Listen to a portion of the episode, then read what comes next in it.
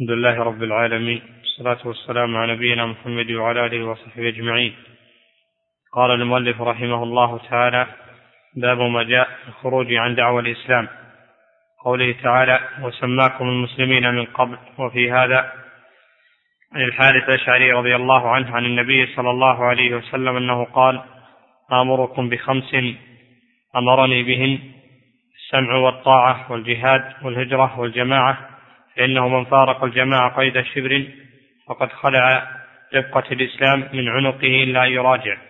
ومن دعا بدعوى الجاهلية فإنه من جثى جهنم. فقال رجل يا رسول الله وإن صلى وصام؟ قال وإن صلى وصام. فادعوا بدعوى الله الذي سامكم. سماكم. فادعوا بدعوى الله الذي سماكم المسلمين والمؤمنين عباد الله. رواه أحمد والترمذي وقال حديث حسن صحيح.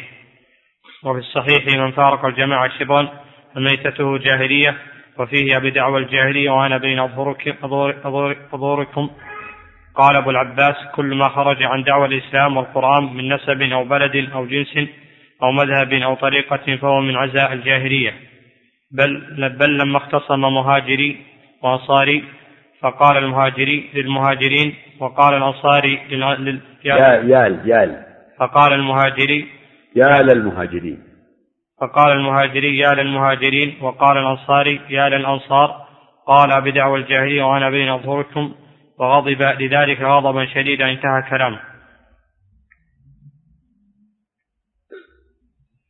لا إله إلا الله. المقصود من هذا الباب أن على المسلم ألا يعتز إلا باسم الإسلام. ولا يتعصب ولا يتحزب لا لقبيلة ولا لأهل مذهب ولا لأهل طريقة.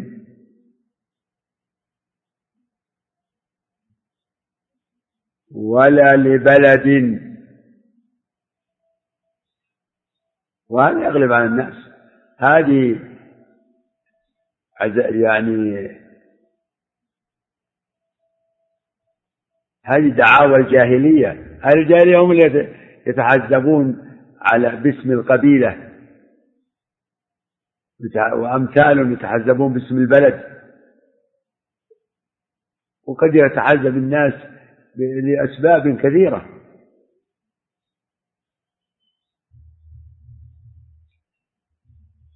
يتحزبون لصفة يشتركون فيها. ربما يتحزب أهل الصناعات بعضهم على بعض. يعني أهل مثلا قد يتعصب الأطباء بعضهم لبعض. يتعصب المهندسون بعضهم لبعض. يتعصبون عند عند الخلافات. يتناصرون على هذا المبدأ على مبدأ الوصف المسترش. لا. هذه دعوة جاهلية فالإسلام هو الوصف المشترك بين المسلمين فعلى كل مسلم أن يتعامل مع إخوانه بهذا الوصف. يا مسلمون يا مسلمون. نعم ممكن أن نتحزب نحن المسلمين ضد الكفار الظالمين.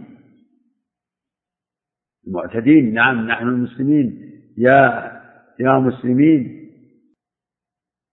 وقد أنكر النبي عليه الصلاة والسلام لما يعني اعتزى مهاجري بصفة الهجرة. فقال يا للمهاجرين يستنصر بالمهاجرين. أفيجوز للمهاجرين أنهم ينصرونه وإن كان ظالما؟ لا. لأنه مهاجري. ينصرون لأنه مهاجري أو الآخرون ينصرون لأنه أنصاري. لا الواجب على الجميع على المهاجرين والأنصار أن ينصروا الظالم والمظلوم. فينصر كما أمر عليه الصلاة والسلام انصر أخاك ظالما أو مظلوما. قالوا ننصره مظلوما فكيف ننصره ظالما؟ كيف أنصره ظالما؟ قال تعجيزه رب والله أعلم.